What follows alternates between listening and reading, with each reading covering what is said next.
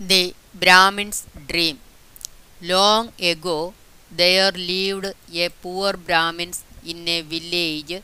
He used to beg for a living and sometimes had to go without food for many days. One day he got a pot full of flour. He was very happy. He took the pot home and hugged it up near his bed. He lay on the bed and gazed at his pot. Soon he fell fast asleep and started dreaming. He dreamed that if a famine came to the land, he could sell the flour for a very good price. People would outbid each other. He would finally sell it for 20 rupees. With these 20 rupees, he would buy a pair of goats. He would feed these goats on green grass. Soon the goats would have lots of kids and he would trade the whole herd of goats for buffaloes and cows. The cows would have calves of their own and there would be lots and lots of milk. He would make sweet meats with the milk and butter and curd and sell it all in the market.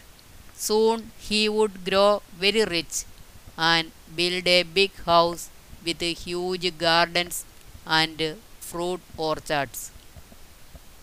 He would now start trading in pearls, diamonds, and other precious stones. The king would hear of his riches and bring along his daughter, the beautiful princess, and offer her hand in marriage. Soon they would have sons and daughters, and they would run around the house playing. When he could grow tired, he would pick up a stick and beat them and beat them and beat them. Imagining he was beating the children, the Brahmin began to beat the air with his hands. Suddenly, his hands struck the pot of flour.